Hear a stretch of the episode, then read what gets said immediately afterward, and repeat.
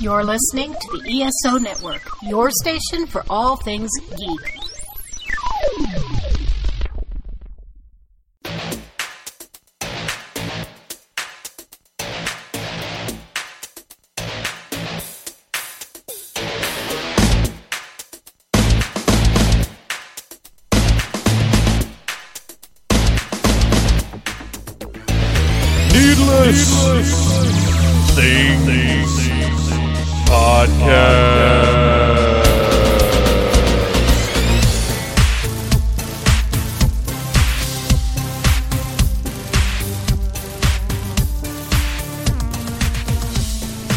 Phantomaniacs, welcome to the first post-Dragon Con edition of the Needless Things podcast, where we talk about toys, movies, music, and all manner of pop culture dorkery. I am your host, Phantom Troublemaker, and the con crud has not hit me as heavily as it has in the past, but I've definitely got some fatigue and some soreness and some mucus happening. I don't want to get too much into it and gross you out, but it bit me a little bit, but it was well worth it because this is by far the finest Dragon Con I have ever been a part of. Not just attended, but been a part of. And I'll talk a little bit about that in a minute. First, I want to tell you this episode is sponsored by Underoos, the underwear that's still fun to wear. That's right. The Needless Things Underoos giveaway is in its final stages. And first, I want to tell you about Underoos, though. In 1977, they launched a line of superhero-inspired underwear that transformed a generation of kids into their favorite characters. Boba Fett, Luke as a rebel pilot, all that kind of stuff. Those are some of the ones I had. I also had Flash and Captain Marvel and Batman. Tons and tons of different stuff. Well, Underoos are back. They're now available in men's sizes small to double extra large, juniors sizes small to double extra large, which, by the way, there's been some confusion with the sizing. People go to the site and they see the materials and they think junior sizes. Well, that's no good, but the way they've done it is the juniors fits up to a women's 16. So, ladies, this stuff is for you. They're just calling it juniors. It's probably some kind of tax reason. I don't know, but don't discount them because you see juniors. That's just how it is. And youth, extra small to medium.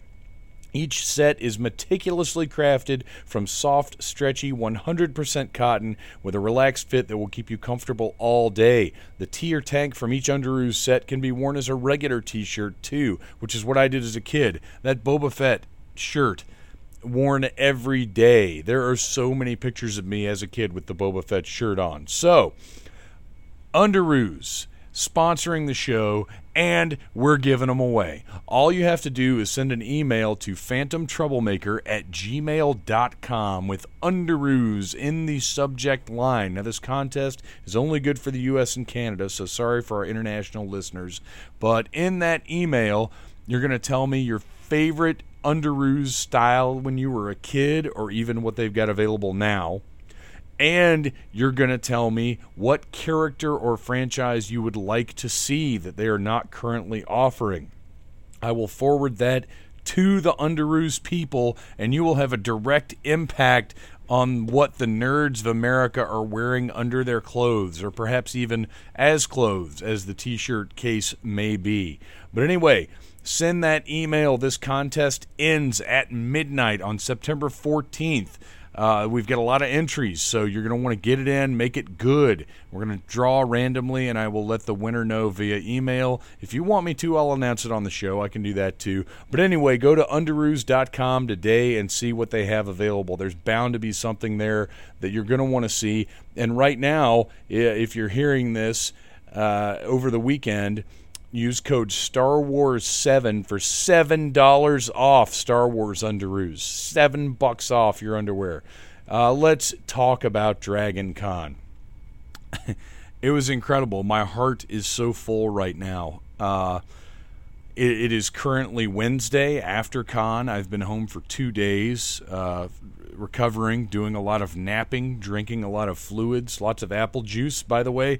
Thanks to Bambi Lynn of Radio Cult, because Friday night I did two panels Friday, and then I called wrestling for 3 hours straight. And Saturday morning, my throat felt like I had been eating razor blades. I posted something about it on Facebook, and the lovely and brilliant Bambi Lynn of Radio Cult said, mix half water, half apple juice, and it will help you out. And I went to the Peachtree Center food court, and I got some apple juice and poured it in some water, and holy cow, if just a few minutes later, my throat wasn't already feeling 10 times better. So Saturday was the game show, and all of the love in my old crotchety heart that is not taken up by my family and my dogs goes to Dana and Sean and Linnea and Oz for just being magnificent human beings. The game show, for what we had control over, couldn't have gone better. The room was too small. We had to turn away, probably my guess is about 150 people. And the AV system went out while we were setting up, so we had no microphones. So again, we're shouting. We had to put on the show with basically no mics. Well, not even basically, with no mics. And Red Ranger, our programming buddy Sean, couldn't play any of the delightful music that we'd put together because it was It sounded as though you were holding a Walkman with headphones attached to it up for an audience to hear. It was a pretty bad situation, but we made the best of it. A lot of people had a really good time. And if you were there or if you were not able to get in, please, please, please go into the Dragon Con 2015 app. Find Con Game Show, which is not the title of the show. I don't know why that happened either. And rate it and tell them we need a bigger room, because we do. And tell them we need a working audio system, because we do. Lots of problems happened, but we surmounted them and entertained a lot of people, and it was incredible. And I'm going to tell you guys about one more thing, because we have several podcasts to go before I get into regular stuff again. It's going to be Dragon Con for the next few weeks, so I'm going to spread my stories out a little bit. I want to thank Bo Brown, and I want to thank Crispy from Dragon Con TV, because just seeing you guys and hanging out with you guys made things a little bit more magical. But really, my game show family, my dirty Con game show family, you guys, just, I love you guys. It was incredible. Thank you. All right, what have we got now? What am I going to play for you guys? Do you know I'm talking right now, and I have not even decided yet what this episode is going to be. But you know what? Just now in my mind, I'm not going in chronological order. I'm going to save the Schwarza panel, I think, for next week maybe. Right now, since it's Needless Things, I'm going to bring you Toy Stories, which was a panel where myself and 4 panelists brought toys in. We shared stories about them, and then we went out to the audience, who also brought some toys in, and we talked to some people without toys as well. It was something that I wanted to try out as a more interactive way of doing a toy panel, as opposed to bringing in a big heap of toys and just rambling about them. We brought in one toy and rambled about it, which is kind of what I said at the beginning of the panel, and I realized, like, it's not clear what the difference is here, except I'm carrying less stuff. So this is Needless Things presents Toy Stories live from Dragon Con with Michael Bailey, Jay Hornsby the Belligerent Monkey, Sean Castick, Sean Rosato, and of course the lovely and talented Gary Mitchell of the Revcast and one of the directors of the Classics track. So sit back and enjoy. Today, we're here to record a live episode of the Needless Things podcast. This is called Toy Stories, and I have brought together some folks that wanted to come up here and share some stories about specific toys, whether they're from the present, whether they're from the past, but it's something that I want to do a little differently. I didn't want to just come up here today and bring a pile of toys and talk, you know, this was made in 1962 and you can buy it here. And this is, I want to do something a little more interactive. I want to do something with some emotional attachment. And I wanted you guys to bring your own toys and share your own toy stories. So I'm Phantom Troublemaker. I run needlessthingssite.com, which is movies, music, toys, pop culture, all kinds of the stuff we're here doing this weekend. And I also run the Needless Things podcast, which you can check out at needlessthingssite.com and is part of the ESO Network. But we are going to talk about some toys now. Are you guys ready? Yeah. Are you guys ready? Yeah! Awesome. All right. I'm going to kick this off because the toy that I had in mind is something that I had as a kid. It was one of the very first toys I ever had. Some of you might recognize this gentleman. So to properly tell this story, I'm going to pop this guy open here. Did you hear the audible gasp there? Like, popped it open, like, freaked out for a second. So this is not an actual Mego Superman, because I am not made of money. But it is a reproduction done by Figures Toy Company, who make absolutely fantastic reproductions of the Mego stuff, and are doing their own new stuff, like the Batman 66 line, which is incredible. But my very first toys that I remember having when I was a kid were the Mego World's Greatest Superheroes. And I had Batman, I had Robin, I had Superman, I had a Spider-Man, and they're just, I mean, these are, how many of you guys have played with these? The hands go up, yeah. Awesome. I mean, they've got costumes, they're well-jointed, you can do all kinds of fun stuff with them, and they're huge. So, when I was a kid, I would say I was probably around 3 years old. We're up at my grandparents' in North Carolina for Christmas. And I get my World's Greatest Superheroes. I've got my selection. I've got Batman, Robin. I'm playing with them up there the whole weekend. We're having a lot of fun. And on the way home, in the car, probably about halfway back to Georgia, I say, ah! Just like that, because that's what I sounded like when I was three. And my mom is very concerned. She thinks my head has fallen off or something. I can't even imagine the noise that I made and what she attributed to my overreaction. And I said, we have to go back to Granny and Papa's. And my parents, of course, at this point realize there's something absurd going on. Like, there's no injury. I've not fallen out the window or anything. Okay, well, what's wrong? We don't have Superman's gloves. Oh, no.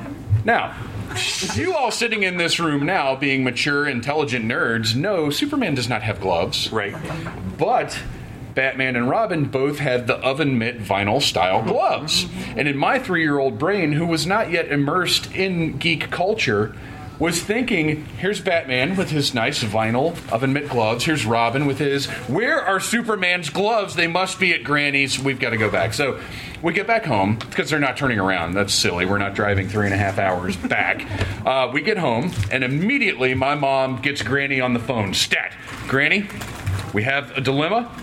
You must immediately scour every inch of your home and locate Superman's gloves. And this, I didn't find this out until years later. Granny, at this point, being somewhat more savvy than the average granny, perhaps, said, sweetie, I don't think Superman has gloves. You got schooled by your granny. Yeah. Well, nice. I didn't know this. My mom, having a conversation, said, Mother, he says that Superman's gloves are missing. You've got to look for him. Okay, I will. So Granny and Papa scoured the house, finding no Superman gloves because they do not exist. And I didn't find out really until years later. Like, I remembered the story, and I was like, oh, that was sweet of them to look for. Wait a minute. Right. And it all sort of came together in my head, like, wow, what a dumb little kid I was. So that's my initial story. We've got a couple more things up here, but I want to make sure everybody, you know, we're going to go around, we're going to go to you guys, and if we've got a little extra time, I've got a couple more things back here. But let's go to Gary now. Maybe let's go to Michael now. Michael, I recognize that beauty. Yes. My name is Michael Bailey. I host a podcast called Views from the Long Box. I also host a very egotistically named Bailey's Batman podcast. Ego, which I can say for sure is the best Batman podcast hosted by a guy named Michael Bailey. The internet will prove me wrong eventually. God, wouldn't that be like the most horrible thing ever? If like somebody else named Michael Bailey started a Batman podcast and you're number 2 on that list, like screw you, guy. The ratings are in. I have bad news. Oh my god. But despite what is in front of me, and despite having that podcast, I am a big Superman's my guy. And has been since I was 11. But before that, it was Batman. And Christmas time for me, since I was born in 76, I had themed Christmases starting in about first grade. 82 and 83 were Star Wars. Mm-hmm. Yeah. 84, all about some Masters of the Universe. Like, straight up, Castle Grayskull, In the House, all that. 85 comes around. And I think something that children of this generation will miss out on is the Sears Wish Book. Oh, yeah. Which was the kids' Bible. You got it around October, and you started making your list. The photos. Yeah, the diorama photos they would do. I wanted those. Like... So, that year, 85, I discovered the Superpowers line of figures. Superpowers were kind of the successors of Mego, at least as DC is concerned. They are better than the Secret Wars figures. I will accept no arguments about this. But the best thing about the Superpowers line was that they were comic book authentic.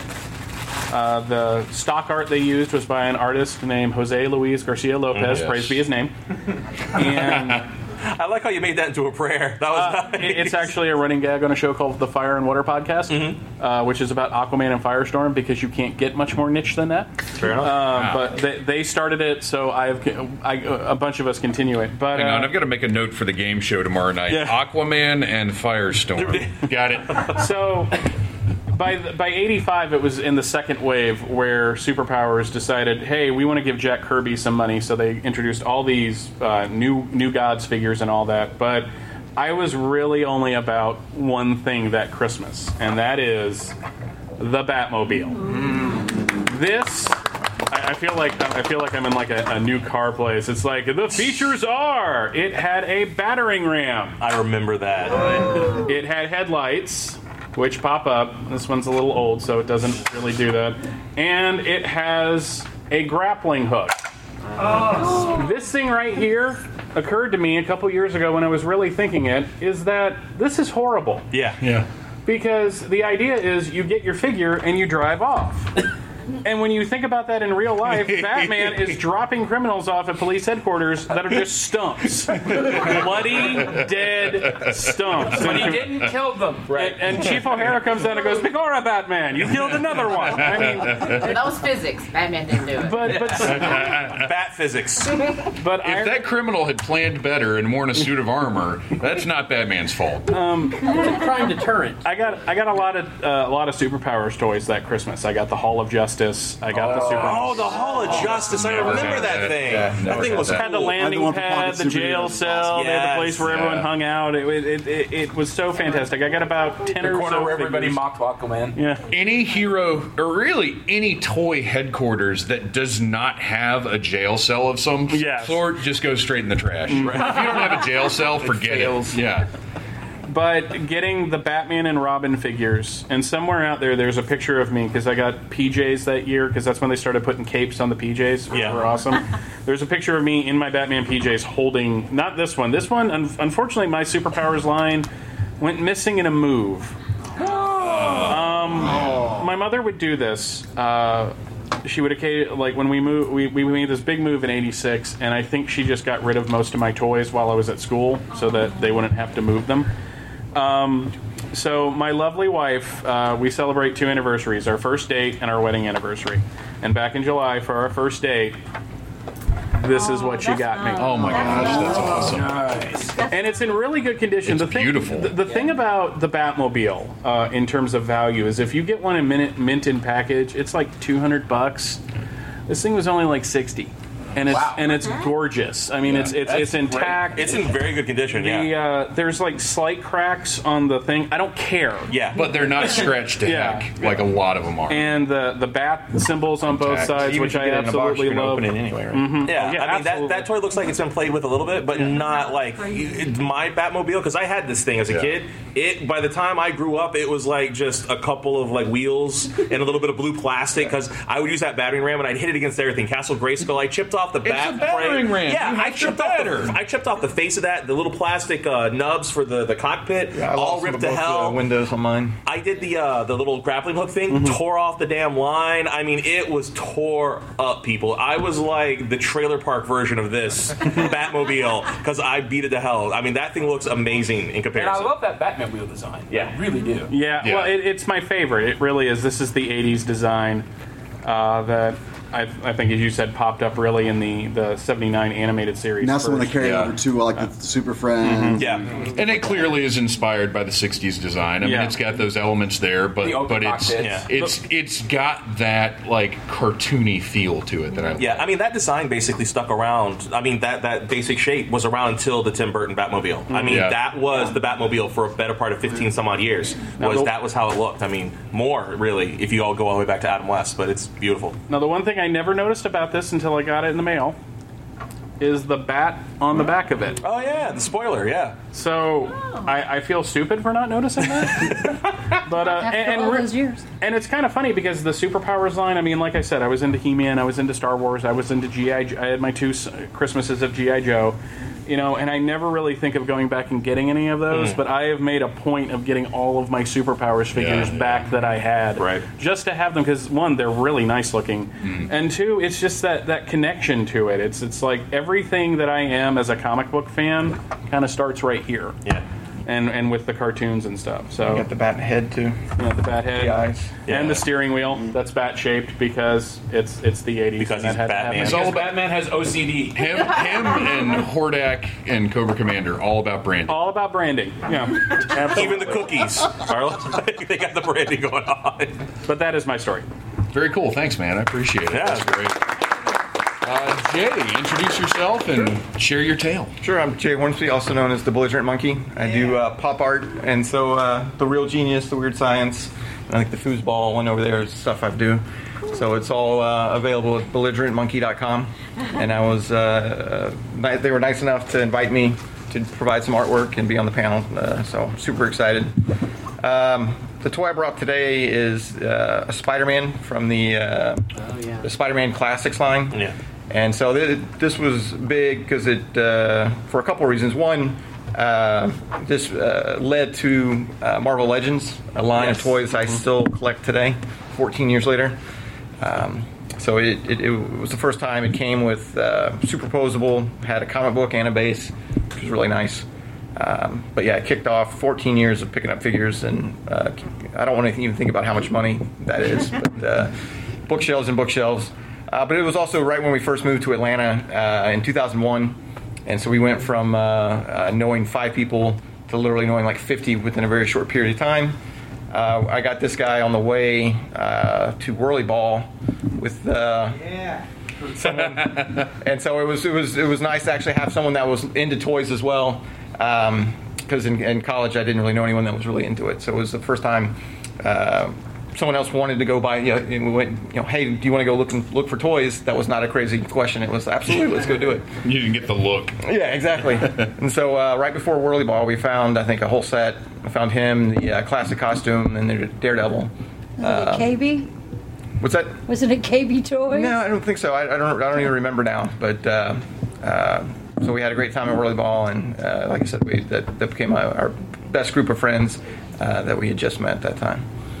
Yeah, it was funny. When we were sitting up here before the show started, he pulled that out, and I had a sense memory back to the 80s of the original Secret Wars, Spider-Man, and that black costume, and that was one of my favorite action figures of the day. And as soon as I saw it, I was like in Kid Valhalla all of a sudden. I'm like, witness me! I mean, it was like that. I had such a moment with that toy because like Spider-Man is one of those characters I think everybody identifies with to a degree, but that black Spider-Man costume has always been the one that I've liked the most because that was the one I associated with as a kid. So seeing that, I was like, oh, I totally get it.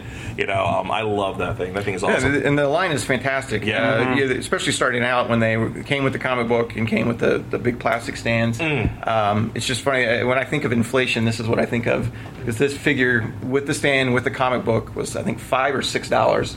Now, the same figure today... Without the comic book, without the stand, it's like $20 to $25. Yeah, yeah. So it's just funny. The price of plastic, yeah, it's crazy. I quit the line at least twice. I think it was $10 and $15. I said never buy another figure again. Yeah. And then they make one, and you're like Don Corleone. Every time you think you're out, they pull you back in. Yeah. I was out of toy collecting until I ran into this crazy man. That's what I do. That's what I'm here for. But the thing about that line and the Legends line it inspired, that evolved from it, and the DC Classics line is that suddenly the figures we saw in the comics were on the peg. Yeah. Like, I walked into a Walmart and there was Maestro from Future Imperfect, the Incredible Hulk line. Yeah. I'm like, somebody made a Maestro figure? Like, it just boggled my mind. And it came with a Captain Marvel comic because I didn't know that Peter David had worked him into Captain Marvel. But no, I have that somewhere in the house too. I loved that base that it came with, because the base was set up that you had to put him like he was stuck to it. Yeah. Like he was on the wall. Yeah, it came with the peg so that it would stand on the wall. Yeah, the long-running toy lines like that I think are great, because you start to get to those deep-cut characters like Maestro and characters that you would never get. You mentioned Firestorm earlier. You know, like, nobody really wanted a Firestorm toy unless you read the comic and you knew who Firestorm was, or you caught those, like, 5 Super Friend episodes, right? And you know, you could get that with those toy lines. You're like, oh, that's great. You know, so I always thought that was such a cool thing. And as you see them in the modern setting, you get some crazy obscure toys, but for that person who loves that character, it's like they're coming home, right? And that's what I love about them. Yeah, in 14 years of making toys, I mean, they've made everybody. Yeah, which is impressive.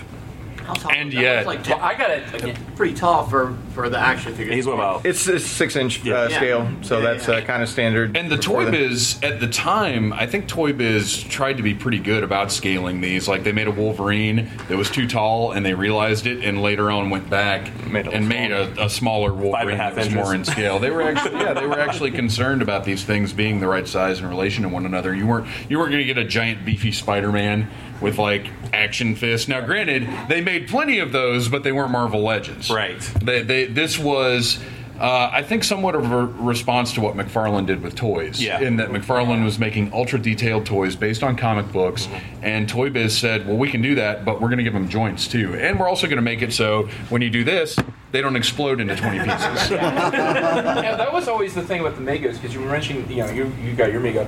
When I was growing up, I had... You know, the Spider-Man, I had the Superman, but I also had the Star Trek character. Yeah. And I had Chips. Yeah. You had the Pawn. I had the SWAT. I had SWAT. Yeah. I'm Planet of the Apes.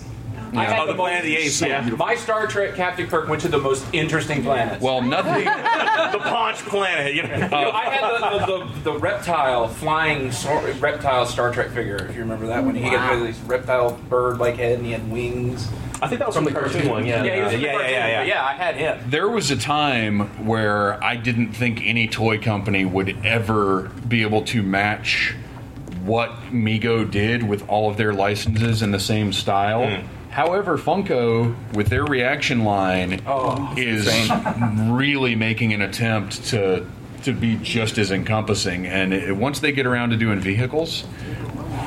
It's all over. They've already started on the monsters. Right, exactly. We have a Jaws now, which is incredible and bloody. This thing is the best. I tell you, I would have sworn to you on my life that I would never have a bloody Jaws shark at Toys R Us. Yeah. Of course, now you would be correct, because they are gone. Oh. Yeah. Because they were all bought, or because they took them off the shelf? Because they were all bought. Jaws doesn't deal meth, so they didn't have a problem with him. Got it, yeah. He just eats Quint. Just half of him in his mouth. Yeah, but they didn't have a problem with the Rorschach. As the toy shows. Let's kick it over to Sean. Oh yeah. And I don't recognize this fellow. Is that really? Robot Catman? Yeah, that's Robot Catman. He's from the famous Robot Catman line of 1975. From Germany, right? Yes, it's an obscure German Robot Catman. Yeah. And at night yes. he makes fun of you. That's where you learn the word Schweizer when you're 5 years old. Well, I think the literal German translation is Die Kittenbot, but they changed it for American release. It was a dark time in the 70s, but we went with it. No, actually, this is Voltron. Now, what's fun about this particular toy is that this is a reproduction of the original die-cast model that they had back in the 80s. And if anybody ever had bought the old 80s Voltron, it was one of those last gigantic metal toys. The Matchbox one? No, I mean, it was a scale. It's the exact same scale size. It's the exact same toy. They just remolded it. But what's hilarious, because I had this as a kid. It was this exact same scale, except it had silver instead of the gold parts. Right. And I remember this thing weighing like a brick. And I was like, this is amazing. And I love this toy so much. And of course, when you're 5, 6 years old, you play with them so much, like all of a sudden the parts don't work together as well. So I remember the blue leg would pop off. And like, eventually I lost bits of Voltron. So then I had Gimpy Voltron. And then it went from not having Gimpy Voltron to having the black line and the blue line or like the red line. And like, eventually it was just, I had like one piece of the wing. I literally, when I went to college, still had a piece of my Voltron wing because over the years he had fallen apart so much. All I had left was one little piece of him, and I always said, "That guy, right? Yeah, that guy. That's him. Yeah, Matchbox."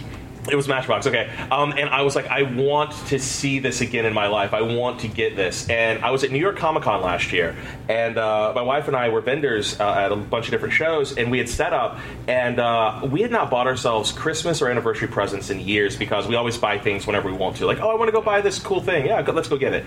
And so I was sitting there, and Laura had just gone off and bought these weird ears that read your mind, and they actually twitch and stuff. And so I was like, okay, we're getting presents this year for each other. Let's do it. So I was looking around, and I turn a corner, and here it is. It's in a glass case. And I find out that this is a reproduction. They've cleaned it up. They fixed all the joints. It's because it was New York Comic Con, it was their exclusive, so it's a gold-plated one. And I was like, oh, my God, I got to get this thing. And I said, how much is it? And they say it's $300. And I like, well, there went that. And I went back, and I told Laura, and she was like, go get it. You have never seen a fat man run as fast as I ran back to get this thing. And I grabbed it, and I was like, oh, my God. And I had to wait 2 days before I could open it because we weren't going to open it in New York. I had to wait until I was in my house. And I put this thing together, and as I kept opening it, it became more and more amazing. It came completely apart. So this actually breaks down into the five lions. They're fully functional, fully posable. They all have their own little bits. And then you find out a trick on the black lion, which is, it has this little plastic tab under his neck. You pull it out, his eyes light up, which I did for you lovely folks today because I try to conserve the battery power. Love that. And then I get to the second layer of the toy, which is the platform, and you actually get this key.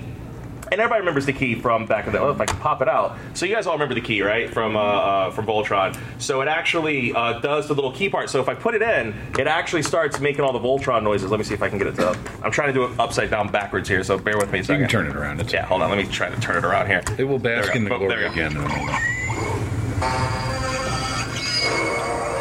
So the base lights up. It does the whole dyno chargers and everything. And I'm like, what? And if you just let it stay on for a second, it'll actually like roar at you because that's what it does.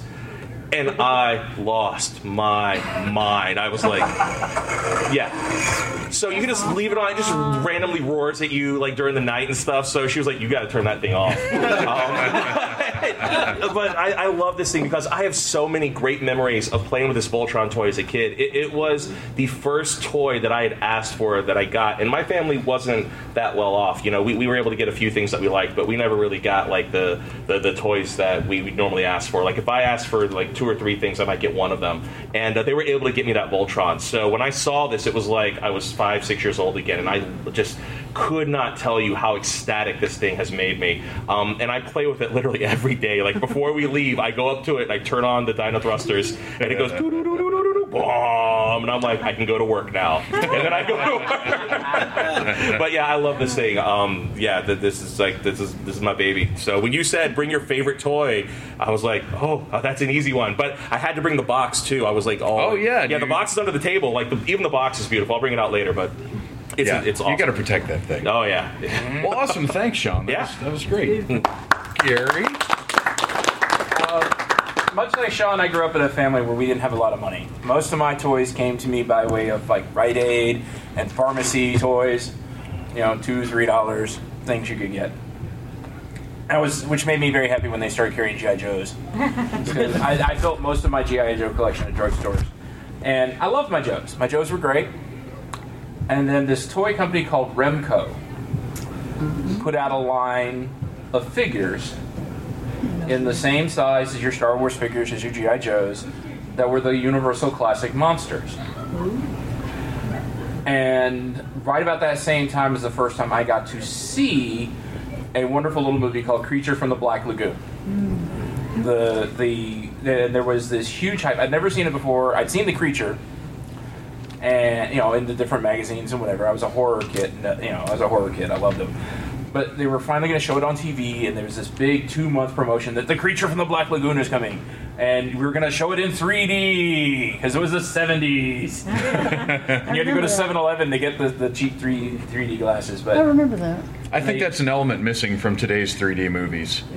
The 7-Eleven? Yes. Go to your local 7-Eleven to get your 3D glasses. Yes. I remember that. You got your 3D glasses at home and watched them on television. Mm-hmm. And we go to the drugstore, and my mom yells at me to come over here. Gary, come over and take a look at this. I go over there, and I look, and there's a Creature from the Black Lagoon. Wow. And he looks beautiful to me. He's got the lines. He's got a wonderful sculpt on the face. He's textured, and he's just as articulate as any damn Star Wars toy. He could probably hold a blaster better too. Yeah, probably. Oh, and what I loved about him is, he's got the webbed hand, which fits perfectly over a G.I. Joe's face. So it's just like his go-to move is get the guy by the face. Yeah. And he ripped off many bad guys and good guys' faces. And the reason this guy is so precious to me is this is about my 10th one,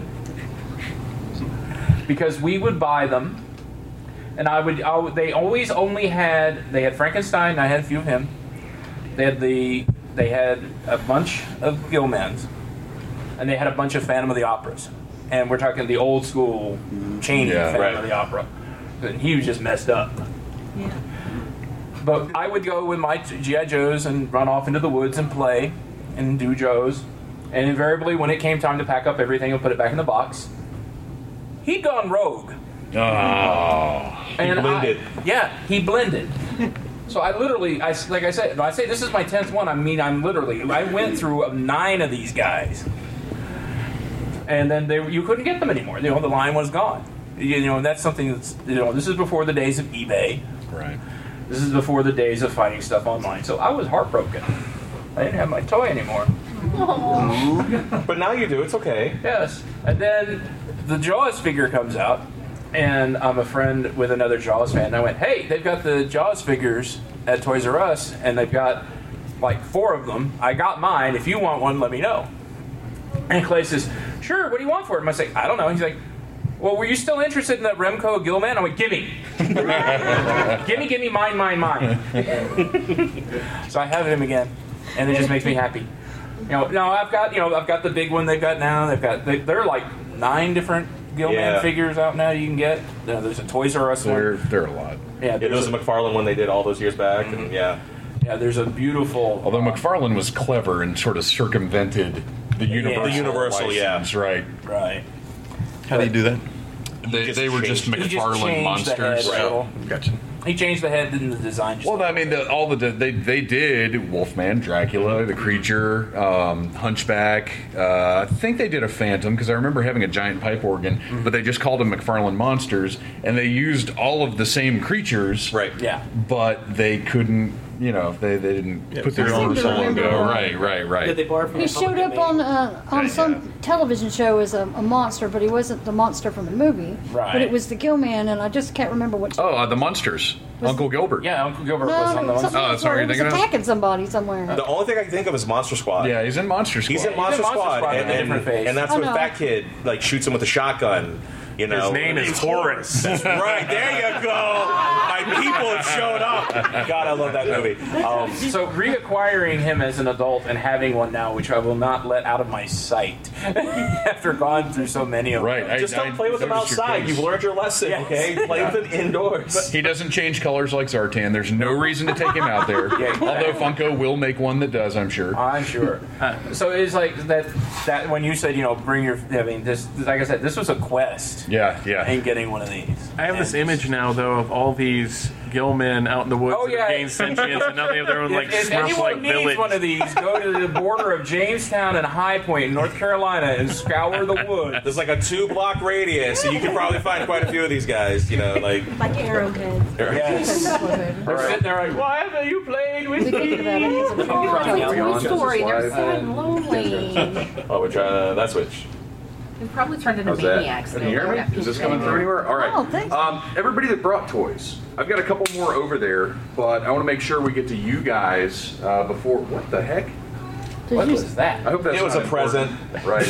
I want to be sure we get to you guys before we get to anything else. So anybody that brought a toy, how about coming on up over here? You can line up right here in the aisle, and I want to hear your stories.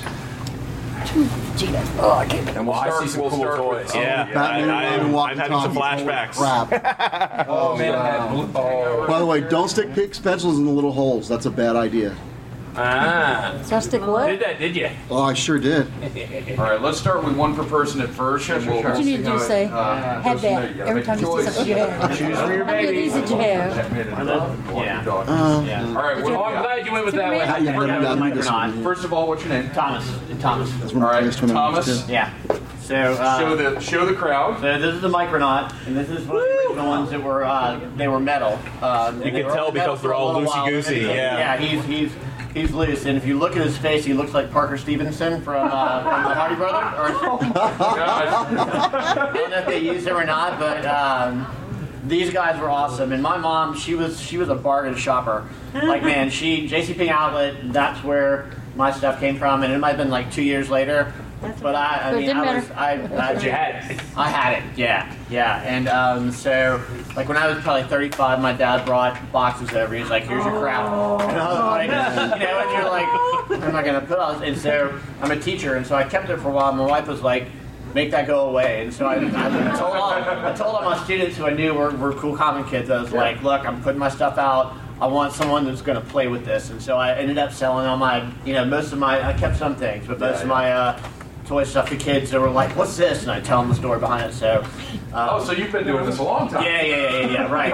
So, you're like, Toy Stories, why am I not running that? Right. So, but yeah, so these are my things. Very cool, awesome. Well, you know what? Let's go ahead and I want to see the Batman and Robin walkie-talkie. Yeah, the walkie-talkies, man. Those things are awesome. All right, so Robin's antenna is broken, unfortunately. Batman's goes up. I have an older brother, and he always got to be Batman until he was too cool to play with his action figures, and then I got him. And then the friend that came over, you get Robin without the Batman. And, you know, I mean, you're running around the house, you're hiding behind stuff, and you're Batman and Robin. Giant wires. Right. Over here. So, you know, these are treasures. And then my G.I. Joe, and this one is, I've got a box of them, but this is the best one I have. And I didn't bring the M1 rifle that still had the tip on. But Right. But he's got his sidearm holster. Yeah. The pants and the jacket don't actually match up. Several of them I apparently chewed on as a kid, so they got some bald spots. Oh, yeah. So he got the plastic hair or the fuzzy hair? Is that the fuzzy hair or the plastic hair? Oh, he's got the real deal. G.I. Joe reporting for duty. Yeah. You know, and some Kung Fu grip, which don't last over the years. Oh, yeah. So, there's no more Kung in his food. No. It's just food. The yellow six-wheeled ATV. Oh, yeah. So I got that. So he sits up in that. That's the thing my brother might have had. And so, you know, there were the three lines. I mean, there were these guys, and they got a little bit shorter. Yeah.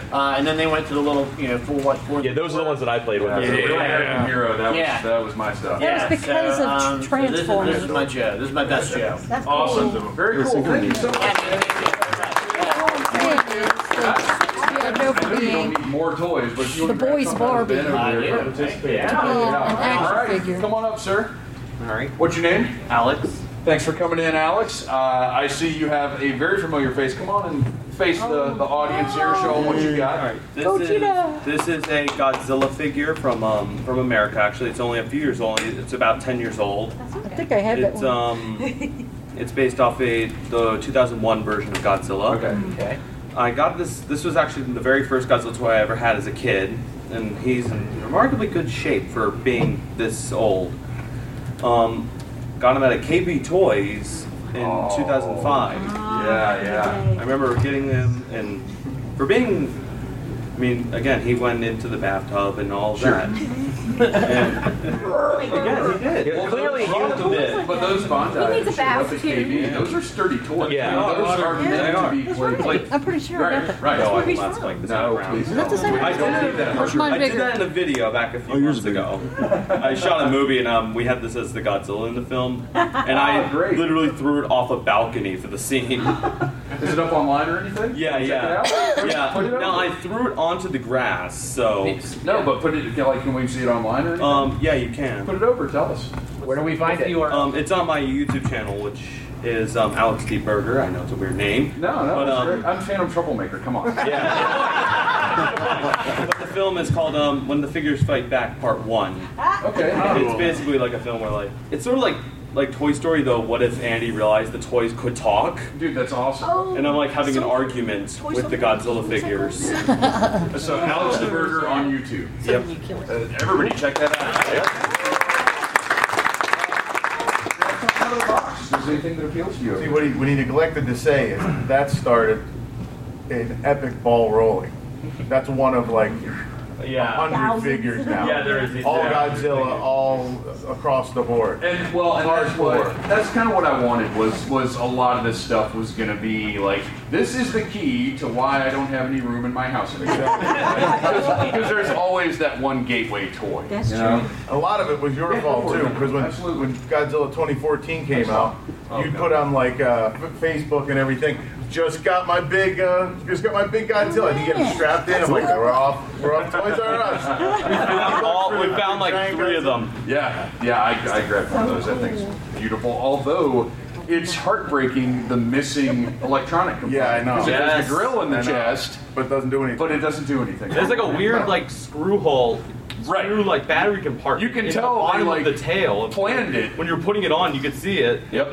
It's still in the shape of the battery compartment. No screw though. Yeah. It just looks like it was just molded on. Like they couldn't have been price point. It was still $50. Well, and the bins are too tiny. Throwing electronics and stuff. I mean, they could have been $80, and they might have been like, you know what? We don't want to charge $80. Yeah. They're gonna sell it as a $40 expansion. Yeah. It's the EA DLC all over again. What is your name? I am Bo Belaski. And welcome. Thank you for coming out.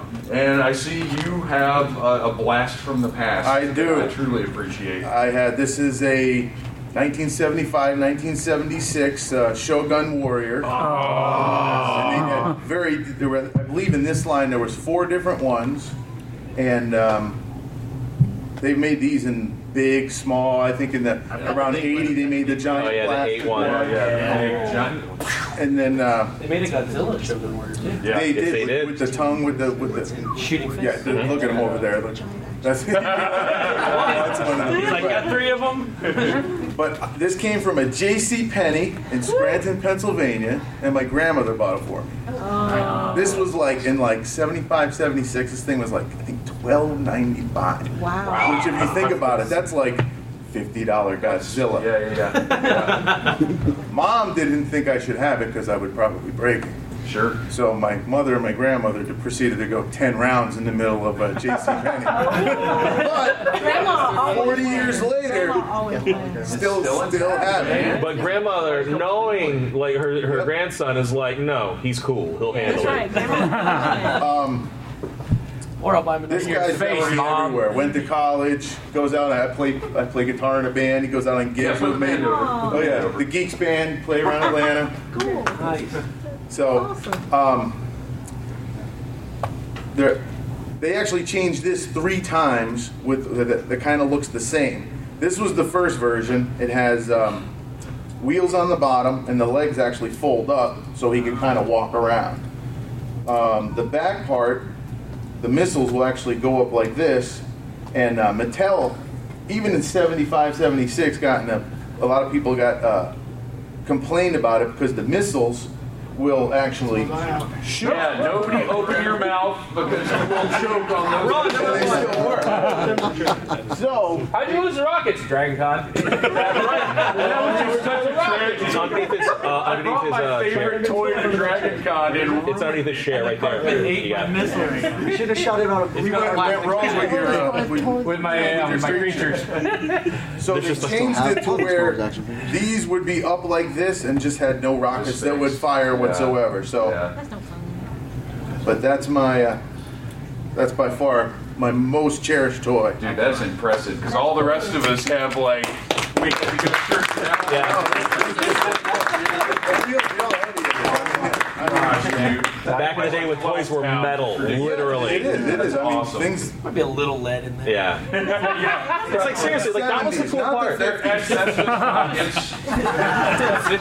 Like when you got your toys in the 70s and the 80s, that was what was great about them is that up until about the middle of the 80s, you got metal for your toys. Like my Voltron was die cast. That thing, if you took off a leg and you threw it at somebody's head, you would crack a skull. Oh yeah. I mean, that was what made those things just awesome. We know. Come on up, man. What you got? First of all, what is your name? I'm Kevin from the Flopcast, also on ESO Network. Welcome to the Needless Things podcast. Pleasure, Phantom. We will see more of you in the future. I hope so. If we were playing a match game here, we'd have a match right now, because I brought a Micronauts. Which this was such a great line. This was Mego also. As they were getting out of the 8-inch superhero business, they were getting into Micronauts, and it was so wonderful. Micronauts also had little deadly plastic weapons that got in trouble. I brought this Micronaut. This is a time traveler, technically, which was kind of the lower peasant class of the Micronauts. Right. But I brought this one for two reasons. For one thing, it fit in my luggage. That's how little space you had in your luggage. It is a Micronaut. Yes. And the other reason I brought this is because this Micronaut competed in a Cub Scout Pinewood Derby. Did he win? That's the Pinewood Derby. You get the block of wood, and you carve it into a car, then they race down a ramp, and you race against your creepy Cub Scout friends. If you choose to carve it into the block of a car, because I was in Cub Scouts, and I do remember some that just stuck wheels on the block of wood. And that's an option. Yep. I carved a little driver's seat into mine, because I wanted my Micronaut to race. Cool. It did indeed win the race. In my memory, it actually leaned out and blocked the car in the lane. That's how I like to think it went down. I'll take that. Awesome. Thanks a lot. All right. Let me get up here and see how we're doing on time because... Oh, yeah. So I've got a couple more up here. Do you guys... actually, you know what? What I'd rather do, well, I'll do one more of mine in a couple minutes. Is there anybody that maybe didn't have the opportunity to bring a toy that would like to just share something about a specific toy? Gina, you're clearly being prompted. Well, first of all, my first toy memory is also the Mego Superman. Because we're probably close to an age, and I was like about 5 when I first had that. Yeah. But I think the Crystal Pickle for me was the original Star Wars action figures. Those were just so great. Even though I loved the Migos, and I had a lot of different Migos of all the different lines they had. But just that little size you could fit in your pocket. It really resonated, and it's really the only toys from my childhood that I have today. Because when I was like 12 years old, I was at a local department store, and they had that Darth Vader head case. Yeah. And I will tell you, that's the best money I ever spent, because all those figures are still in the exact, whatever shape they were in when I put them in there, they're still in that exact shape now. Yeah. So and what about your special ones that you sent off all the little... Oh, yeah. I used to have a thing on the back of the blister cards for the Star Wars figures where you could send like $1 in, and it would send you this accessory pack of all kinds of stuff, like Luke's backpack to carry Yoda in. Those clear gas masks. Absolutely, I love this stuff. And bunches of packs of weapons, because of course you always lost the weapons. Yes. Because nobody's hand could hold a weapon worth a crap in that line. But then you end up with a blue stormtrooper rifle, which was super weird. That was weird. I remember that. It improved accuracy, though. It just turned blue. And I always remember, like, the Han Solo's gun hand was always like this. I remember that. Yeah. It was just huge. So bizarre and weird. Like no one holds a gun like that. I grew up in the country. I saw people hold guns, and that's not it. And if you can get the gun into their hand, it's always like that. Yeah. If you're coming from the left, you are a dead man. Well, anybody else? Let me ask a question to the room, though, with Star Wars figures, whoever had the original ones. Yeah. How many people, when you launched your lightsabers, got out your parents' cocktail toothpicks that were colors? I never thought of that. Okay, there you go. Those, your mom's pink curler, if you had those roll-up curlers. Oh, God, yeah. Yeah. Any thin plastic cylinder in a storm, just whoop, there you go, got it. Old Nick. There's another. All right, we've got another one. What's your name? My name's Danielle. And what is your toy story? Actually, I wanted to bring, but my real item is at my house, but it's too big to bring. It's the Thundercats Cat Slayer. Oh! No! Nice. And I'm a big 80s toy collector. I have a toy room. It's full of 80s toys. You were in the right place. Yes. But it was my piece that I searched for forever and ever. And a friend finally found it for me in New York at a flea market, and they bought it for me and shipped it down to me. But the reason it's so important to me is because I was a girl. I was born in '81, and my mother, she bought me girl toys. I had Rainbow Bright, I had My Little Pony, you know, and that's awesome, and I have that stuff now, and it's great, but I didn't really get boy toys, you know, and my brothers were younger than me, so by the time, you know, but my cousin, Jeremy, I would go over to his house every other weekend. He had everything. I'd bring my She-Ras over, we'd play He-Man and She-Ra together, but he had Thundercats, and I did not, and I loved Thundercats. And I would look forward to every other weekend to go over and play with his Cat Slayer and those Thundercats. So when I got older, that's the piece I wanted more than anything else, the one I never had as a kid. Now, what did it take to get one? Yeah, like, what was the journey to getting it? Yeah, that was my friend, actually. I looked, you know, I flea hunt all the time for toys and stuff like that, and I never found one. And so I actually have a friend that collects in New York, and they finally found one in the flea market, and they picked it up for me and shipped it down to me, and it had all its parts. The lights still work and everything. The light actually still worked? I was going to ask if the light still worked. One door. I need one door. But other than that, it's complete. Okay, now, this is a question for me, because I used to love my Thundercat toys as a kid, but I remember the actual toys, weren't they about 12 inches tall? They were pretty big, weren't they? They're larger. They're not 12 inches. Yeah. They're slightly larger. Yeah, they're around 6. Yeah, okay. Big. And what's awesome about that line, when you think about all 80s toys, is every sculpt is unique. And that's what I think makes Thundercats so awesome, is they're all completely different and really detailed. Well, that's what they had going for them over He-Man. Was with He-Man, you had the same basic body for everyone. Right. Which, you know, to an extent I appreciate, because they had to get really creative with what they did, but Thundercats blew them out of the water. Yeah. Yeah. Because every piece was all had the same legs as Panthro or whatever. Exactly. Yeah. Thank you so much. I appreciate it. Anybody else? Is this... We're not... Yeah. I don't want to talk, like, right into it. Yeah, just talk right into it. I'm going to put this right in your face. That's no problem. That's all right. What's your name? My name's Craig. My story is actually from 1984. My collection already consisted mostly of Star Wars and He-Man at that point. But we're taking a road trip, and I'm 6 years old this way, or 5 at the time. And we're taking a road trip from Florida to Pennsylvania. We're about to leave. We're prepping a few items. I'm with my dad in the mall, and we stop in Playland real quick. Playland's, it was the toy store at the time. KB was just starting to really come around. And they had a little side shipper of carded Transformers. Oh. And they, you know, it just started to hit. So I got a Bumblebee and a Gears, and those were my toys for the trip. They were with me that whole ride, because we drove up to Pennsylvania and back, so that whole time, Bumblebees and Gears didn't leave me. And that Christmas was my G.I. Joe Transformers Christmas. That's what, you know, I kept collecting He-Man, but that Christmas was, that started me on G.I. Joe and Transformers big time. And the funny thing is, my Bumblebee actually ended up being a Bumble Jumper. So so he had the face mask? It enrage you, though? Like, when you realized it, when you were like, wait, he's the wrong vehicle or the wrong color or what's happening? Yeah, and it took me a little bit to realize, but then it just started me on the horrible downward spiral of variations. Oh, yeah. So then that just... turned very bad.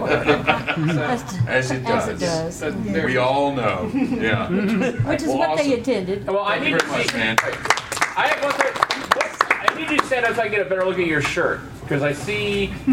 It's Skeletor, Corporal Commander, and Mum Ra. Boys of the Hoods. Nice. Good. Nice. But you know, it's funny. You talk about the Bumblebee. I was obsessed with getting Transformers around the same time because I just got that Voltron. I was like, my parents are going to give me a Transformer, so I could have Transformers Voltron, even though scale's totally off. And they never got me one. And then one day, my dad woke me up, and he got me the only Transformer they could get at the time, which was Cliffjumper. You know, remember little tiny Cliffjumper? And that has been like my Transformer forever. Like, and I have like a secret club of like Cliffjumper lovers. Like, I love that damn toy, man. Like, people who love Cliffjumper, right? Yeah, let's go with that. But I'm with you on that. All right, we've got just a few more minutes, so I'm going to grab one more because it was the one. I didn't realize you were. I was going to talk about a toy that I had, but. When you were talking about that being metal and all the metal toys, because I lived in Okinawa in the 60s when I was like in the first grade, and we would go down to the market, and these guys that were selling toys, they'd have their little toy shops with all their metal robots and automated police cars and fire trucks and all that stuff. They'd have every single one of them turned on, right? So when you were standing there as a little 6-year-old kid, you're just like, I want every single bit of that. And of course, my parents never would buy us any of this stuff because the police cars were like that big. And they would be like backing up, turning around, going around, and all the robots and stuff, sensory overload. And to this day, I'm still drawn to that sort of stuff. If we're like, if it does something, makes a noise, if it's metal, if it's Japanese. So. Although I don't have any of that because I don't have money. I thought the big finish of that story was going to be, and I have a massive room in the house full of retro Japanese toys. Almost all the toys at our house. And Gina is looking at Shay like, no, that's something to be proud of. We have storage, like where you pay, right?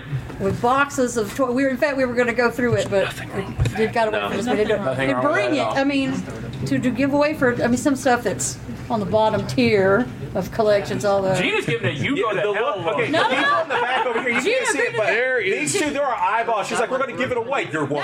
What? We were going to give it to give away as prizes during the. She's still giving you. What the hell are you talking about? No. You totally agreed to that. But yeah, she agreed to it. Well, we are we're out of time. I want to thank everybody very much for coming out. Everybody that shared a Toy Story, thank you so much for coming in and doing that. We really appreciate it. Yeah. I wanted this to be an interactive panel, and you guys really did it. Please remember to check me and the recording of this episode out at needlessthingssite.com. We're going to have business cards up here, too. And everybody just run down the line and put your stuff over. I am Gary Mitchell. Yes, really. I am Gary _Mitchell with one L on the Twitter. I am underscores. Here. God. Yeah, underscores. You can find me with the American Sci-Fi Classics group on Facebook, or under my own name, and on the Revcast, for the Revcast podcast, which is by revolutionsf.com, created by that gentleman over there. And I'm Sean Rosato. I am the host of Sean Kastic. You can find me at SeanKastic.com. That's Sean with a U. And you can also find me on Twitter at NumaZ. That's PNEUMAZ. Every time you say that, I have to do a mental check and think he did not just say SeanCassidy.com. Nope, not SeanCassidy.com, but I should look into getting that name. Just because really should. I keep meaning to ask you where NumaZ came from. Oh, it's a whole story later. I'm Belligerent Monkey, so you can find me on belligerentmonkey.com, on Facebook, and just straight from the website. It's got links to my artwork and to my Etsy site to where you can buy stuff, including the new... Weird Science and Claremont Lounge mashup and the Real Genius Marriott mashup The foosball is the one that blows my mind. Yeah.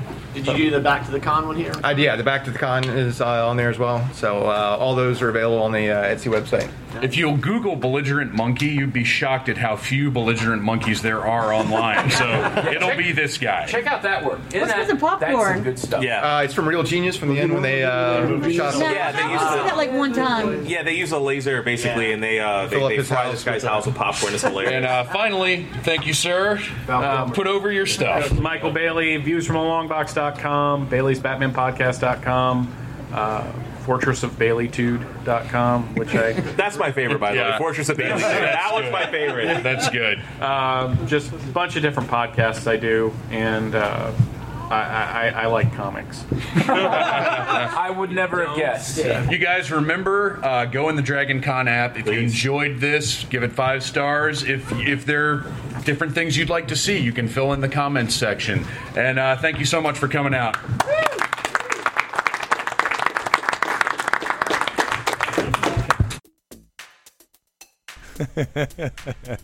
I'm laughing at myself because I recorded an outro and forgot to hit record because I'm very tired. I'm so tired that in the intro I forgot to mention that you can find the Needless Things podcast on iTunes and on Stitcher, as well as at needlessthingssite.com, where 5 days a week, almost every week, we will post stuff about toys, movies, music, pop culture, and all manner of dorkery. Next week, we'll have a fresh new Dragon Con podcast for you. And spread the word, you guys. If you like the podcast, please do share it online. We need listenership. We need support. I need the word to get out there because I want to do the show in different places. I want to do the game show. I want to do the podcast. All of it. I would like to. I'd like to get around, as the Beach Boys say. Also, this is it for the Underoos. Monday night, this thing ends. So send your email to phantomtroublemaker@gmail.com. Subject Underoos. Tell me your favorite now, what you'd like to see, and win yourself some nerdy underwear. Nerdy, comfortable underwear. The reviews still haven't gone up yet because I still haven't received the review sample. So that'll happen as soon as it can happen. What else? We're a proud part of the ESO Network, which you can find at esopodcast.com. And just stay tuned in. Join the Needless Things Facebook group. Look up Needless Things Podcast on Facebook and give us your input. We'd love to hear it. And everybody that writes or whatever for the site is involved there, so you can talk to them too. But mainly, spread the word. Let other people know about Needless Things because we need your support. Love you guys.